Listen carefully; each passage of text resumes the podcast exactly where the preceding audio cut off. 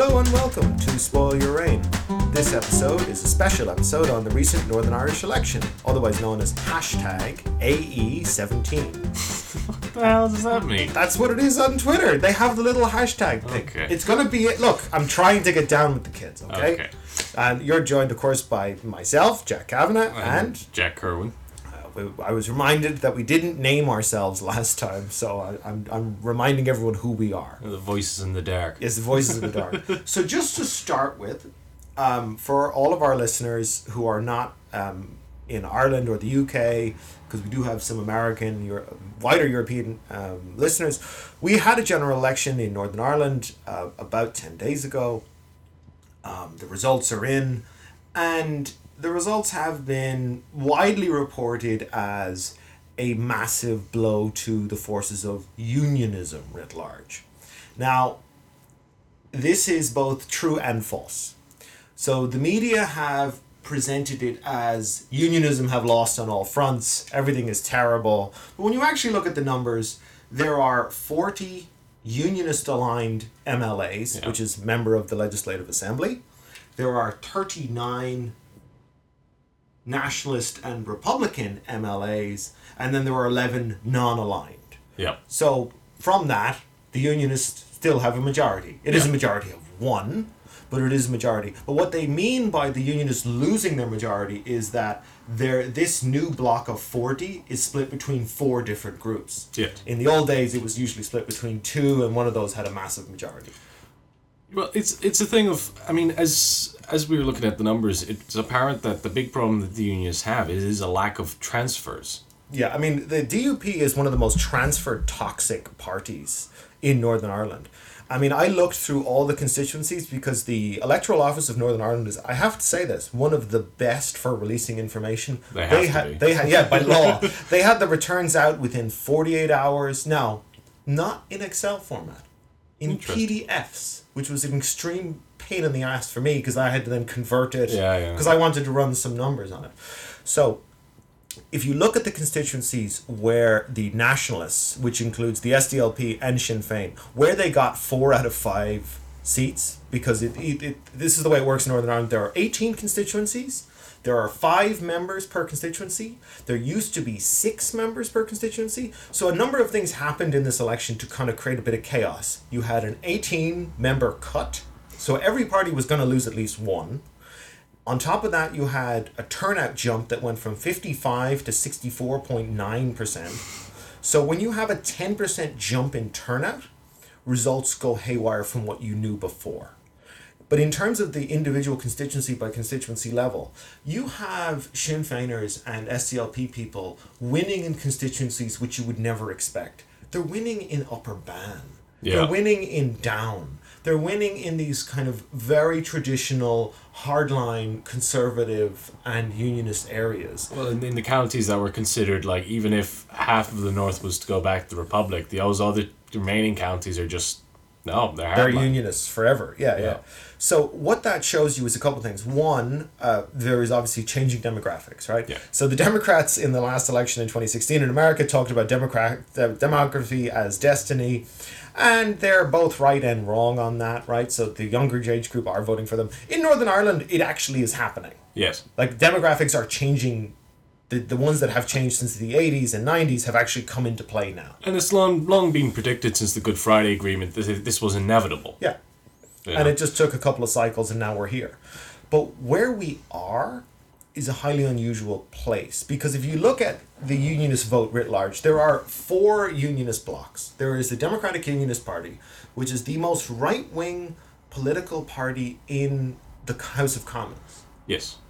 And if you, if anyone recalls, there was this scandal recently in Northern Ireland, and that would be the D U P. Yes, the D U P um, established under Arlene Foster when she was the, she's the current First Minister, or she was the First Minister, so their version of a Prime Minister, which is a joint position. And she, while Minister for Enterprise, established a renewable heating initiative, which they called R H I, and it's basically a scheme to get people to burn wood pellets. They created a very complicated formula for it, but never figured out how to cap the formula. So anyway, this is all yada, yada, yada. End result is the government of Northern Ireland, the taxpayer, is on the hook for half a billion pounds, so five hundred million pounds by the end of, what, next decade? I think so, Because yeah. this thing has just spiraling costs. Basically, it was cheaper for you to burn pellets because the government was paying you to do it. Yes. It's free money. Free money. And so it has become this massive political scandal because it seems like it was a pretty... pretty corrupt thing to, to put in place. Although we're like, it's going to be investigated. We don't know. At best, it was incompetence. At worst, it was you were helping somebody somewhere. Yeah. So this all blew up around Christmas last year. Although it actually had been talked about beforehand. Uh, Martin McGuinness is very, very ill and has resigned and actually retired from politics. He has a um, a disease that affects all his organs. I think he's actually in hospital right now. I mean, by the time we tape, he actually could be in a much more critical condition. So we don't actually know mm-hmm. what his situation is. But him being sick meant that normally in the past, when there have been issues between unionists and nationalists in the assembly, such as the very famous Mrs Robinson episode, and I think we did discuss that in an earlier we one, did. I might put that back in a link. Uh, Mrs Robinson, shall we say, had some difficulties with a younger man. Uh, that also involved fifty grand in brown paper bags, from what I understand. So uh, in this situation, uh, Peter Robinson uh, voluntarily stood down as leader and said that there will be an investigation, it will be transparent, and Martin McGuinness supported and defended him and said that Peter will be put back in his job once this report is yeah. completed. So there is a precedent for a First Minister under some sort of crisis or cloud of suspicion to temporarily step down, be investigated, and then be reinstated. Yes. Arlene Foster had none of that. She had no interest in doing anything like that and decided to instead attack Sinn Féin repeatedly for, for a variety of things. And all were disastrous attempts to spin the story. Yeah. They all just hurt her more and more and more. And with McGuinness being ill, it meant that probably the finest political mind on the Republican side was sick, ailing, at this point possibly dying. Um, we don't... like So it means that there was nobody there to catch yeah. the ball as it keeps bouncing. So we end up in a snap election. And in the election period, there wasn't a lot of reporting on it in Ireland or in the U K writ large or anywhere apart from Northern Ireland. Um, there were a number of unfortunate statements made, one of which was the description of all nationalists as crocodiles, which led to, I'm sure some people have seen footage or photographs of men dressed in what I can best describe as green Barney the Dinosaur suits, ya- shouting in Irish. Uh, one guy was shouting um, Tommy or Wind and Wicca in a polling station in Northern Ireland, which basically means I'm on the pig's back. Yeah. So there's a man dressed as Barney shouting random Irish phrases at unionists because they describe the nationalist community as crocodiles. This is this kind of ridiculous stuff that goes on. The other thing that was said, which was far more dangerous, which I think actually led to a large surge in the nationalist turnout, was a right-wing backbencher for the D U P stood up in the assembly just before the election was called and made the point. He posited one of these kind of rhetorical questions. He already knew the answer he wanted. He asked Arlene Foster, he said, do you think that, you know, in the future we should get rid of power sharing? Which is, power sharing is, since nineteen ninety-eight, you can't have a government that isn't representative of both communities. And he said, well, why don't we just go back to how it used to be, where the majority rules? And what he was referring to is... they were the majority. They were the majority. There was a unionist supermajority for fifty-two years, from nineteen twenty to nineteen seventy-two. The House of Commons of Northern Ireland, that was that was the assembly then, it had fifty members. They always had forty. Yeah. forty.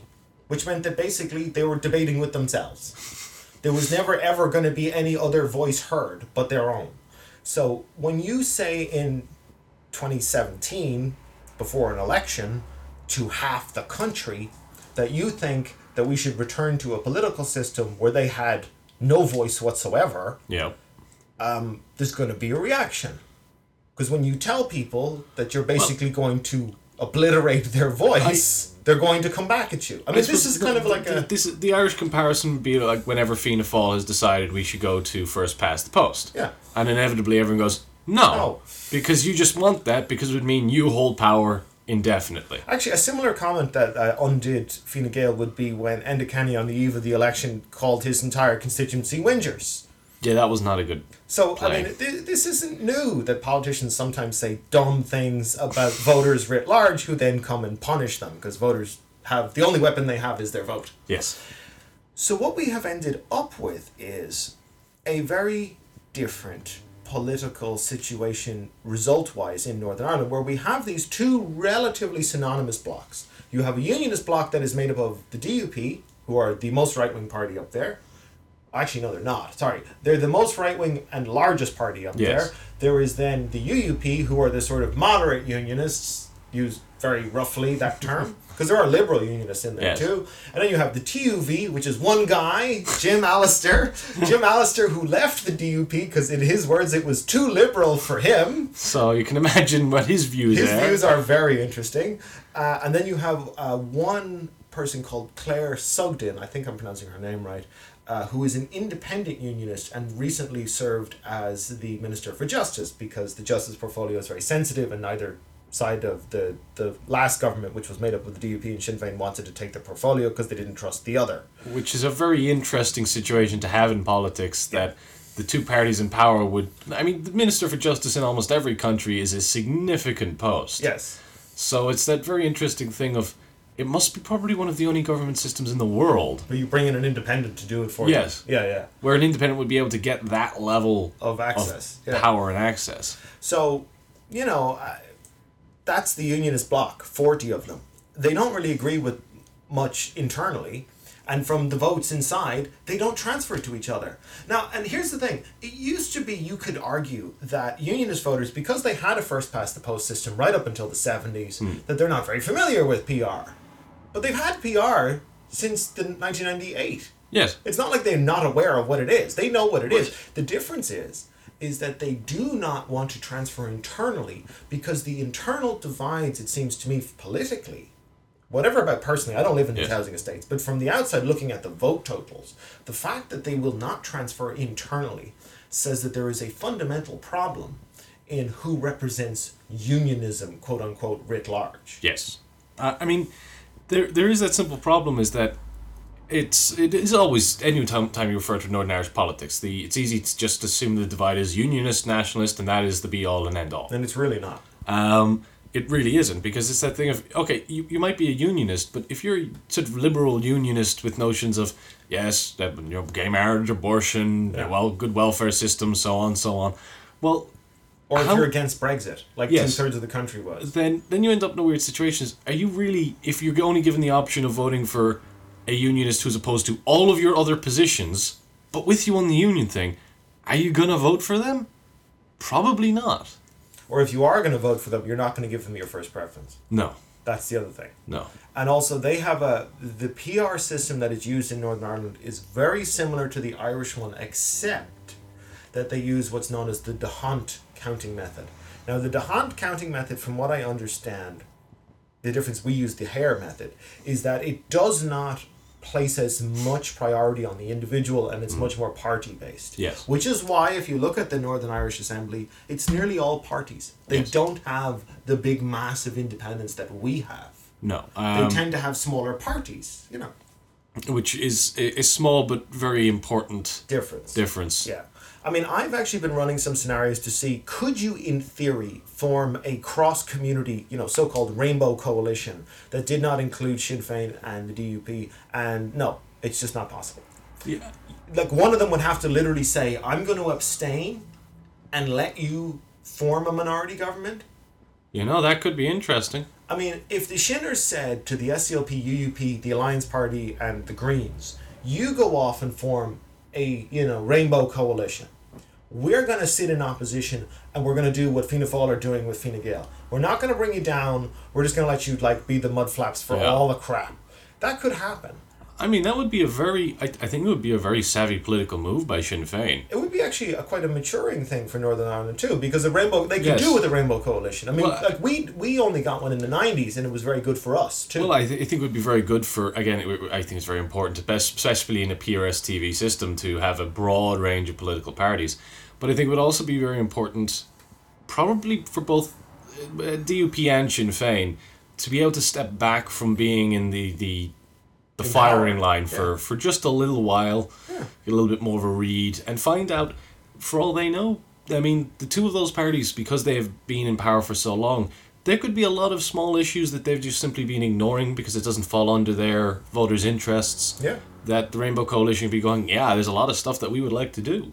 Yeah, I mean, this brings up the other thing where um, I'm sure some people have heard this phrase, the petition of concern. This is a very unusual clause that was put into the um, um, Good Friday Agreement. It was designed to protect both communities from overreach from the other. Really and truly, this was about nationalists being worried about their previous experience in electoral politics where they were locked out due to gerrymandering and so on. It basically says that if you have, I think in the old parliament it was thirty seats, I think it's still thirty seats. If you have thirty seats on your own, you can basically put this petition out and block legislation. Yeah. This manoeuvre has been used by the D U P to stop gay marriage, for yep. example. For I think the last five times it's been put forward. Oh. So now that no party has thirty seats, in theory, gay marriage could happen because this petition thing, it can only happen if there's a coalition of unionists that agree to it. And yeah. there's a good chance that there mightn't be, because the U U P seem to have a slightly different view on gay marriage. Although I have to say, social conservatism, as we understand it, is in every party.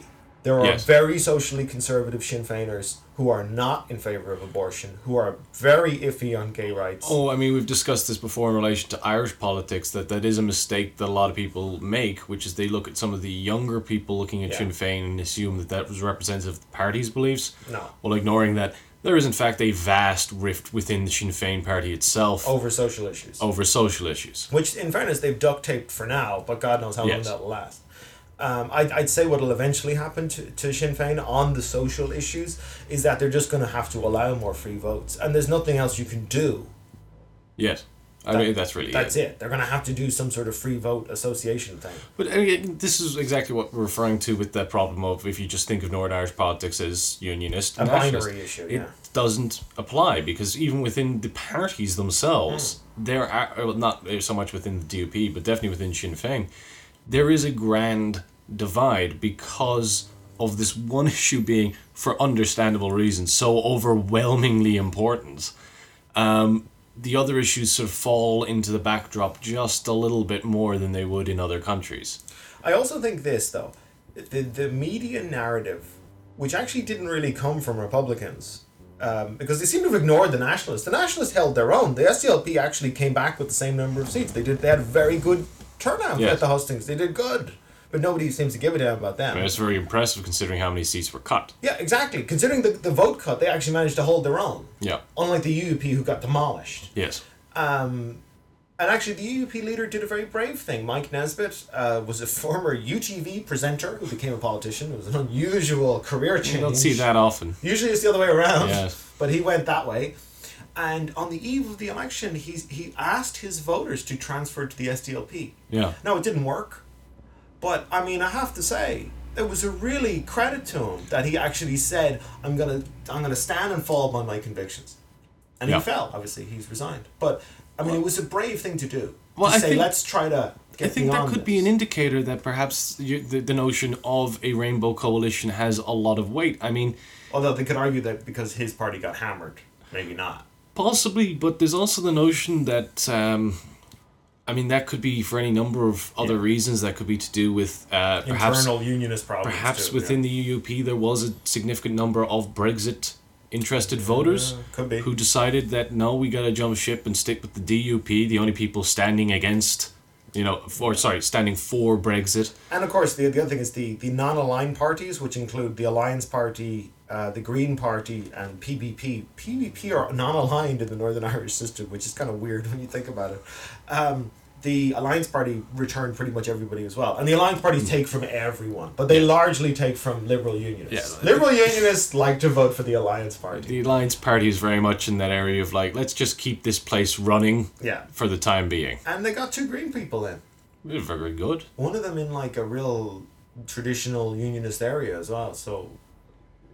I suppose I, th- I suppose it's probably easy to vote for someone like that because they're not interested in constitutional change. They just literally want to sort out like bike lanes and stuff like that. Small things like, you know, maybe putting in a tram. Garbage, you, you know? know, like, yeah, you're not going to get, like, super pissed off about that. I mean, personally, I think if I was living up the north, I would happily vote for the Greens over anyone else. Just think of, like, what's your politics? I want bikes to do good.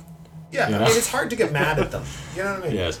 Um, so, the, but the, the media narrative has been, you know, all has changed, change utterly, and all these terrible cliches and sort of just mindless journalism of people who've never actually read anything about Northern Ireland. And if you are living in Northern Ireland, you have a right to be pissed off at these people. Yes. And I am channeling your irritation, which I've heard from my friends who live up there. Um, that it is, they do get painted with this sort of ridiculous brush, right? Well, I mean, as as I as I used as the example, this is a big political change in the sense of when the you know you get a first minister who's a woman, and it's a yeah. this is a big historic day, and it is, but it is not a grand immediate change no, to the politics. There's not going to be a border poll on Thursday. Yeah, I like it is that thing of this is a good step, but it isn't like it isn't the one giant leap. No, and also know? I very I find very little evidence that this is a step towards reunifying the country somehow. Well, I don't see is, that. Look, even with the data and even with the knowledge we have, I mean, it is very difficult to say why some parties lost out, why some held their ground, because you have three major things that would affect any election happening in yeah. a matter of months. You've got Brexit, yeah. which is huge. huge. You've got uh, a massive seat cut of a scale I don't think I've really ever heard of before. And they did it for cost-saving measures, which yes. is the craziest bit. Just, I don't think I've ever really heard of that outside of some very odd little places. Yeah, it's a weird thing to do. And you had a massive scandal that the First Minister utterly ballsed up trying to deal with. I mean, every attempt she made yeah. to spin that, as I said, it just backfired. She also attacked her own party over it. That was the other... Yes, which is, again, never a good strategy. I mean... She, I, I think she managed to blame everyone except herself and yeah. every reason except for incompetence. Yeah. Which it would have been the best one to go for, uh, in all honesty. If you go, oh, I'm sorry, I was an idiot and fucked up, people go, well, you're an idiot and you fucked up. But you told us. But you told us. And we appreciate you know? that. Yeah. Um, whereas she tried to find any way out of it, and it was a disaster. Also, it seems to me that she is either incapable... or unwilling, I think it's more incapable than unwilling, mm-hmm. of being able to thread a very difficult needle between, I must do business with people I don't like. Yes. Now, the people she doesn't like is a pretty big list. Yeah. She basically dislikes all of us who live in the southern part of the island. Yeah. She made that very clear in her conference speech that we were the problem, right? That's fine. I don't give a damn what Arlene thinks. Uh, sure, we think she's a problem, so I mean, yeah, whatever. Uh, who gives a shit? Yeah. The problem is, though, the, by the laws that govern Northern Ireland, she must deal with some sort of nationalists or Republicans on a relatively daily basis. Yes. And you can hate them in private, and but then, you must have some civil dealings with it, them. But it's the important thing is that the whole point of the power sharing is they're not going away. Yes. You know... It's, it's, there is an important thing. And speculating in the assembly about just removing the whole idea of having to do business with them, that's like yeah. wishful thinking, but the problem is that that was televised and people saw it. Well, it, it's, it's the problem. I don't think the, under, for understandable reasons, it's difficult if you're the D U P to really accept that, you know, you had essentially all power and now you still actually have quite a lot of power, but you don't have the the the monopoly on power anymore. Although I, I would clarify that a little bit. I mean, the D U P formed out of what used to be the yes. Ulster Unionist yeah. Party, and there's all those problems there but, as well. But yeah. fundamentally it is that... Um, we were in control. We were in control, now yeah. we're not. And it's understandable that you feel like the loser, but the problem is, is that there is no way for them to return to that status quo without things going horribly, horribly wrong in some way or another. So you just have to swallow your pride and deal with the people across the aisle, which is... very difficult in modern politics for a lot of politicians. But what I understand is that she was able to do it last year. Like this is yeah, the, yes. she delivered them a massive victory last year. Yes. It, like we had an election like less than twelve months ago, and she was like the darling of Northern Irish politics. Like literally, she carried five, six extra seats on her own name. Yes, but the the, the ongoing issue of Brexit for Northern Ireland. Yes, I understand that. Is yeah. it's the very simple thing is that. One, suddenly being the only party standing out on the, the yeah. pro-Brexit side yeah. is very difficult for any party to deal with. And the P B P in Northern Ireland campaigned to leave. Really? Which is one of the reasons I think they lost one of their two seats. That's very interesting. Stupid. Are they remotely aligned with the P P P A A A? They're all, yeah. Yeah, okay.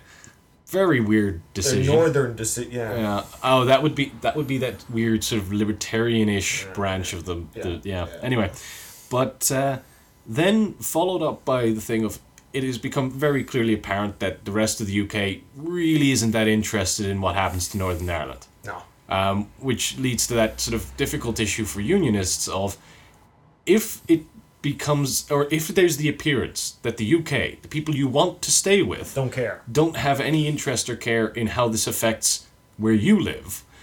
And the South is constant, whenever they talk about Brexit, talking about, we need to talk about the North. It really damages your ability to, to cross the aisle, because the problem is then, if you're seen crossing the aisle, and on such a big issue such as that, and it doesn't even need to be on that issue, just in general, while, while that issue is ongoing for the next two, three years. Yeah, yeah. The problem I have to imagine is that then you're going to have to defend yourself to your own voters. And if you have, you, as everyone knows in politics, if you have to defend yourself to your voters, usually it's going to end very, very badly for you.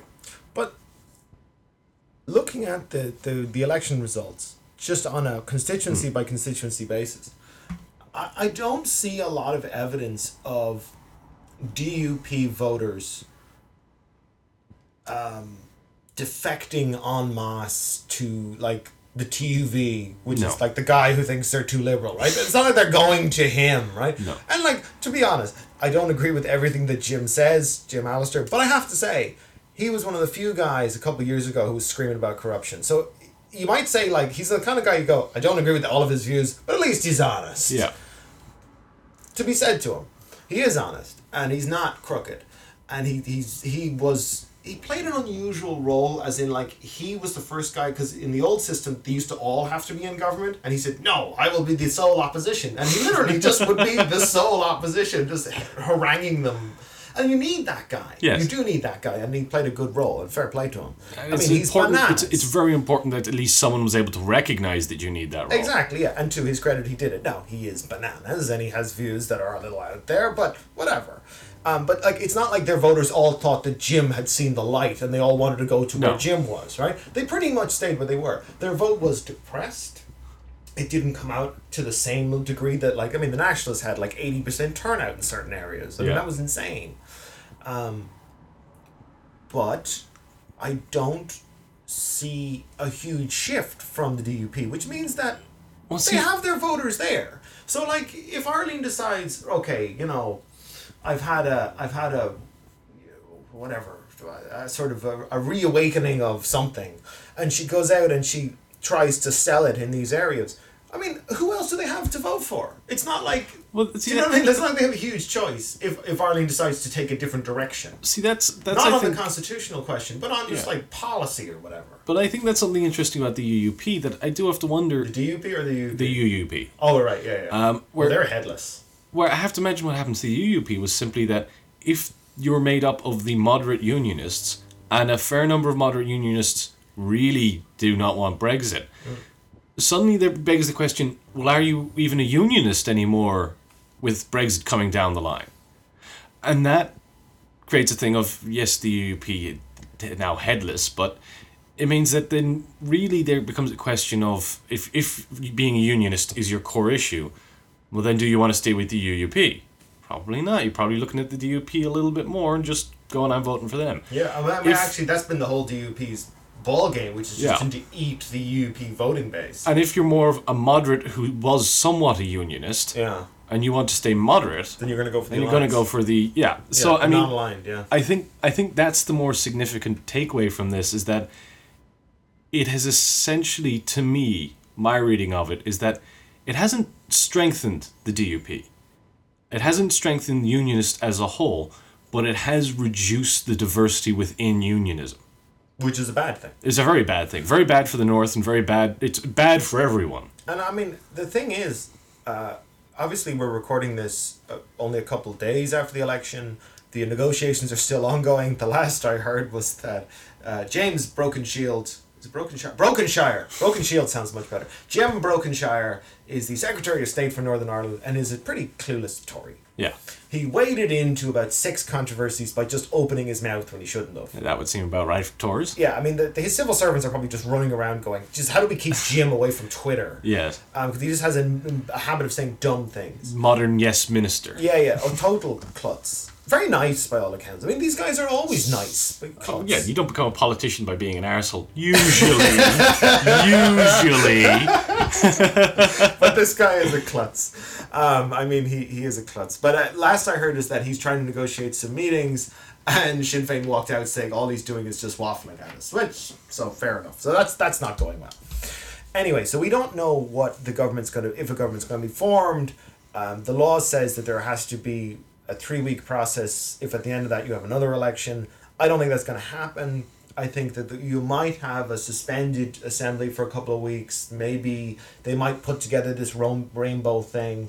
I mean, because there is another dimension of this that was sort of talked about, and actually the guys who talked about it were the guys on Slugger O'Toole, which is kind of like a hybrid forum of sort of unionists and nationalists sort of talking together. It's like, it's, it's sort of an odd message board. I, I suppose it's actually making the attempt to replicate the power sharing in kind of yeah yeah an internet forum. It, it has a kind of more unionist slant than your average thing, but it's not bad. Like no, it's and, good to have that and, diversity. And, but also, they they do good work. They are the ones who created the data table. I'm going to link to them in the show notes. Mm. They do good work. Their um their analysis is very good.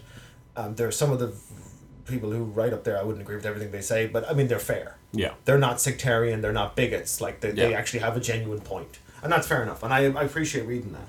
So their argument has been, they're very critical of the D U P. Yes. Because they copped on much sooner than most people that the D U P is t- transfer toxic. Yes. And they've been saying this. Uh, it's a major issue. Once you become trouble. transfer toxic, you're in trouble. It becomes, well, it, it's not even that. It becomes impossible for you to win over new voters. Yeah. In a P R S T V system, the way you win new voters is very simple. You wait until the opposition fucks up.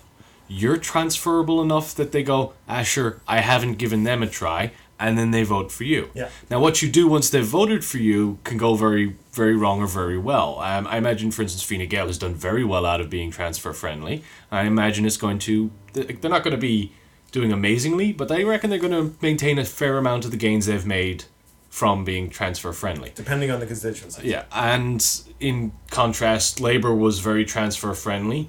They were seen to have betrayed a lot of their principles, and it has nearly killed the party in one fell blow. Yeah, they're now transfer toxic. But regardless, you need to remain transfer friendly in a P R S T V system um, in order to be able to win new voters. I mean, that is why P R S T V leads to the leads to the trend to the middle, yeah, much more than other systems. Yeah. But so the, so we have this this wider issue, which is, and I think we mentioned this before, the U K government is a Tory majority government. If you look on the website, parliament dot government dot U K, and you look, there's a little section that says working majority. And that means, what's the current majority, you know, taking away, you know, deaths and, and by-elections and stuff like that. That yeah. happens in the term of government. Because the government, the election was in twenty fifteen.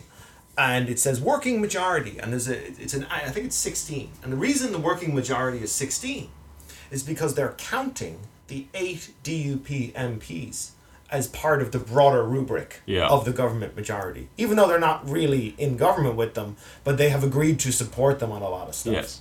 which complicates any potential negotiation. So when we had power sharing established in ninety-eight, who was in power? Labour. Labour did not require the D U P to do anything. No. Anything.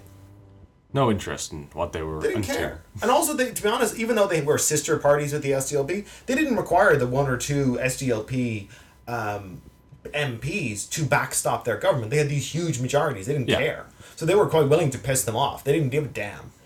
You have a different situation now. You have a Tory government with a small, very slender majority, pretty internally divided on a number of issues, including the, the budget that they're trying to ram through right now. And you have to go have a negotiation in this strange statelet that has been artificially kind of recently, politically, its its entire process is very artificial. Entirely. You, you have the New Start, the Saint Andrews Agreement, you have all these weird interlocking, interlocking kind of agreements that are trying to hold it together. And the party that is backstopped by the D U P have to go into a negotiating room and tell the D U P to do business with Shinners. Yes. What's but, wrong with that picture? I mean, like that, that is that is like a huge problem. How in the name of God, like, if you are an honest-to-God D U P voter and you're sitting in, you know, the D U P heartlands and you're looking at that, you're going, well, that makes no sense. Yeah. And that person is not wrong to say, that makes no sense. It, it is entirely not what they're looking for. Yeah. I, I mean, but this, this ties into... All right, we were discussing the... There hasn't been a lot of discussion, really, about this election in Ireland or the U K. Yeah. This, I mean, R T did a better job than everybody else. Yeah. Well, R T has always had a... Obviously, Ireland has a bit more of an interest, what with us having the land border. Border, yeah. And so on. But there, there has been some... interesting things about this. Of uh, recently we got the first not not exact confirmation, but it's looking like confirmation that yes, regardless of how Brexit goes, at least for some time there will have to be a hard border. And no definition as to what the hell that means, but there's going to be one. No, which is the ongoing problem with the term hard border, is that depending on who you're talking to, they interpret it in very different ways. Um, you know, some might interpret it as like, ah, well, maybe we'll get some cops to sit in a booth and wave people through. Others see it as being the what the army's coming back. Yeah. These are very significant differences, especially for the north. Mm. But there's an interesting thing. This only came out recently enough in the past few days as well, and it's important to recognize that like this wasn't held back out of any particular malice. It's just that if you're trying to, you know, win this whole Brexit argument in the U K as a whole, you don't want to be saying you, you don't you don't want to screw over your allies in it in the D U P by going, yeah. oh yeah, and you guys are fucked. You know? Yeah, yeah, that's not what you said. Um, but there is a number of um, issues to do with this, which is that the North, as far as I can tell from the people I've talked to, they just feel completely at sea. Mm. I mean, they, they, the North has always generally felt, compared to the rest of the U K, that like they're, they're in a lifeboat being tugged behind mm. um, the rest of the, the, the nation, rather than being part of the, you know, the rest of this well, ship. Well, they're not Coventry, as much as Thatcher no. might have told them that they were. But the problem is, I, I, I get the sense that most of them, even the ones who support Brexit, feel just in generally adrift. Mm. There's no discussion about the huge impacts that this is going to have for the North. Yeah. Uh, it's not discussed popularly in the media. And whenever it is discussed, it is discussed in the sense of, and what about the North? There's no actual discussion of in-depth, like, oh, hang on a moment. If a hard border comes in, the big success of the Northern economy so far has been the arts and culture. Um, amazingly, it's been something they've actually done very well. Mm-hmm. There's no discussion of, how does that get affected? I mean, because you know what and I farming. know. farming. Oh, farming Farming's as well. Huge, huge as well. Huge fucking damage to farming. Farming. What happens when farming goes? Like, what, are they even going to be able able to sell half their products down to us, depending on how things change? I mean, but here's the thing. I'm not saying they will change, or they, they won't be able to, but they could. And the lack of discussion mm-hmm. is getting worse and worse. We're hitting nearly the year mark in a month or two. Maybe, sorry, maybe three months? Three months. Three yeah. months. And a nine-month lack of real discussion and preparation for how the North is going to survive Brexit is much more damaging for them than it is anyone else in the U K. Yeah. Um, because they need to know far more than anyone else, not just for economic reasons, but for social reasons. But you could critique the D U P. Like, if I was in the U U P, the one thing, because the D U P did campaign to remain yes. for all the reasons we just said. Um, so it's not like all of unionism was in favour of leaving. Far from it. Um, and not, nor was all of nationalism in favour of staying either. No. There's a whole bunch of them that voted to leave too. I mean, there is a small but decent amount of people who do believe that Ireland should also leave the E U. Yeah, yeah. I mean, I consider and, them somewhat mad, but, but there, they have that argument. There's an a significant number of them. They're, like, you're talking on the southern side, yeah. Yeah. Yeah, there's a bunch of them. So it's it's not that small. And by the way, you and I could be counted. Have, have we ever voted in favour of any E U but, referendum? No. But like, I haven't voted in favour, but I'm still in favour of the E U. I'm not in favour of leaving. No, I, There's a I, big difference. No, but I know that. that, but we would be counted in a pool of Eurosceptics, True. definitely. Yeah. Oh, and Eurosceptics, definitely. Yeah. So there is a critique to be made of the D U P if they are backstopping the Tory government, why the hell didn't they go and find out? Yes. What the Tory government are planning to do? Well, if you require holding... their votes, then they should really be informed. Well, the D U P should be holding them by the balls. You know, yeah. drag the, drag themselves into the conversation. And go, we need to know. I mean, this this is the thing that has been... I think Brexit's been an interesting one, particularly from an, an Irish perspective. Mm-hmm. Um, I don't think Irish people are as worried as it, it's often made out to be by governed parties. I think the border counties are worried. The border counties are worried, but the border counties, again, they're worried more for social reasons more than anything else, at least in the south of Ireland. No, and security, too. Security to an extent, but there is also the notion of, as, I, as I've mentioned before, I mean, there is a lot more inter, intertied communities oh, now over the border. Stuff, uh, yeah, yeah, they got families on either side. Um, I mean, yes, there's security concerns, but I think overall there is that um, general sense that I, I, in Ireland, like, we're very mostly relaxed about the situation, except in regards to the North. In regards to the North, we're just constantly going, what's going on? What's happening? And there is no... There has been virtually no discussion from, and admittedly, either the E U or the U K. Both have been very quiet on potential plans and potential there is talk solutions. Of this, there is talk of this E U special status thing. Yes, but the, the issue is is that, that that discussion needs to filter down to the populace. Yeah.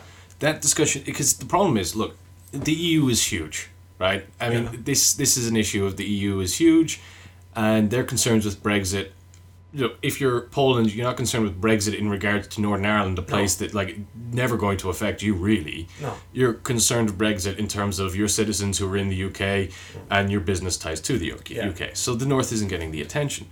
But the issue is that most E U countries don't have the the history of referenda that we do.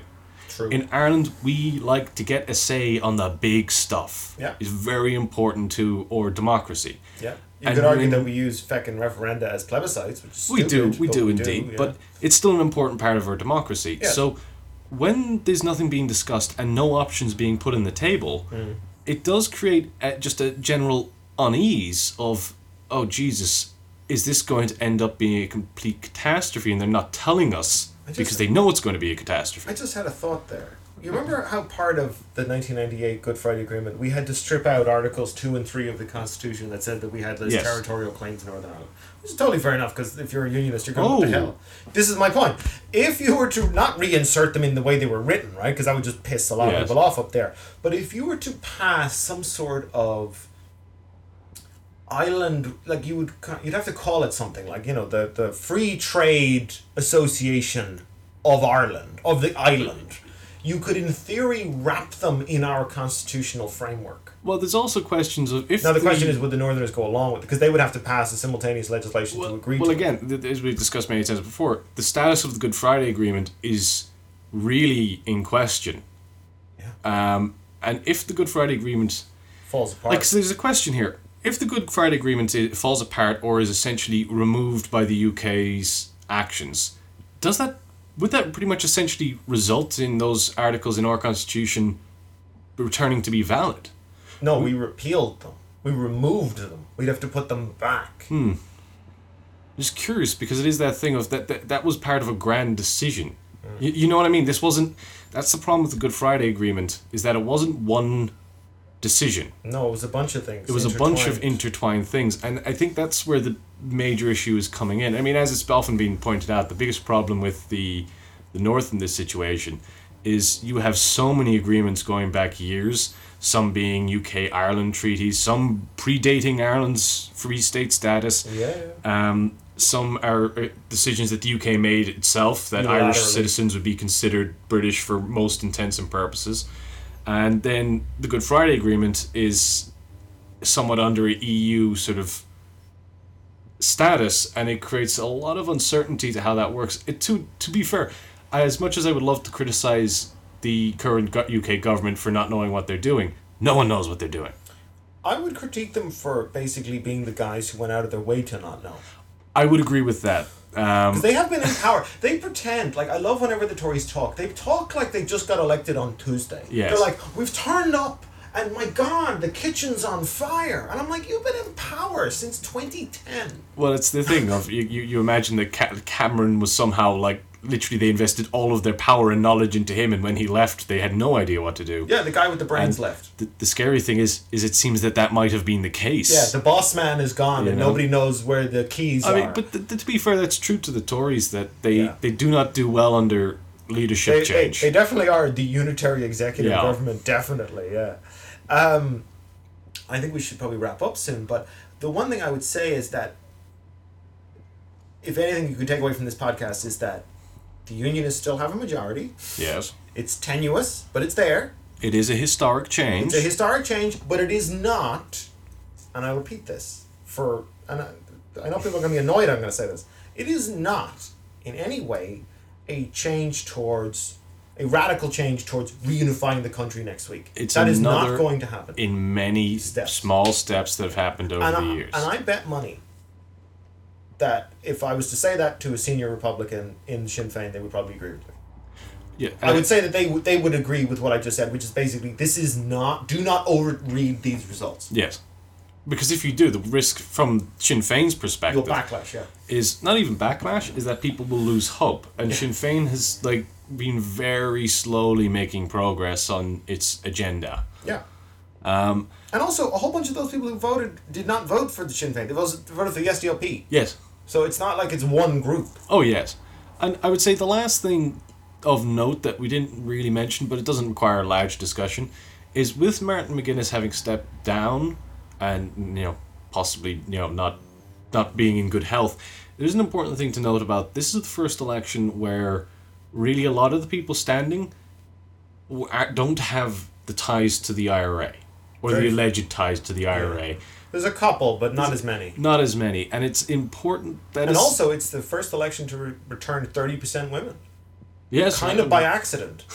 And I think that's... that's. Uh, I think if anything could be said about the, the Northern Irish government, it is that interesting thing of it has been quite progressive in small, weird little ways that no one is actually intending. Yeah, progressive. Is that we now have a lot of right-wing women, but yes, they're there. Well, no, it's important. I always no, no, I agree with you. No, no, no. I'm I making do a always, joke. I, I totally do always agree. find totally it that agree. funny thing of, you know, people always have that occasional understanding on the left of if more women in politics will be more progressive. And you're going, you haven't met a lot of women.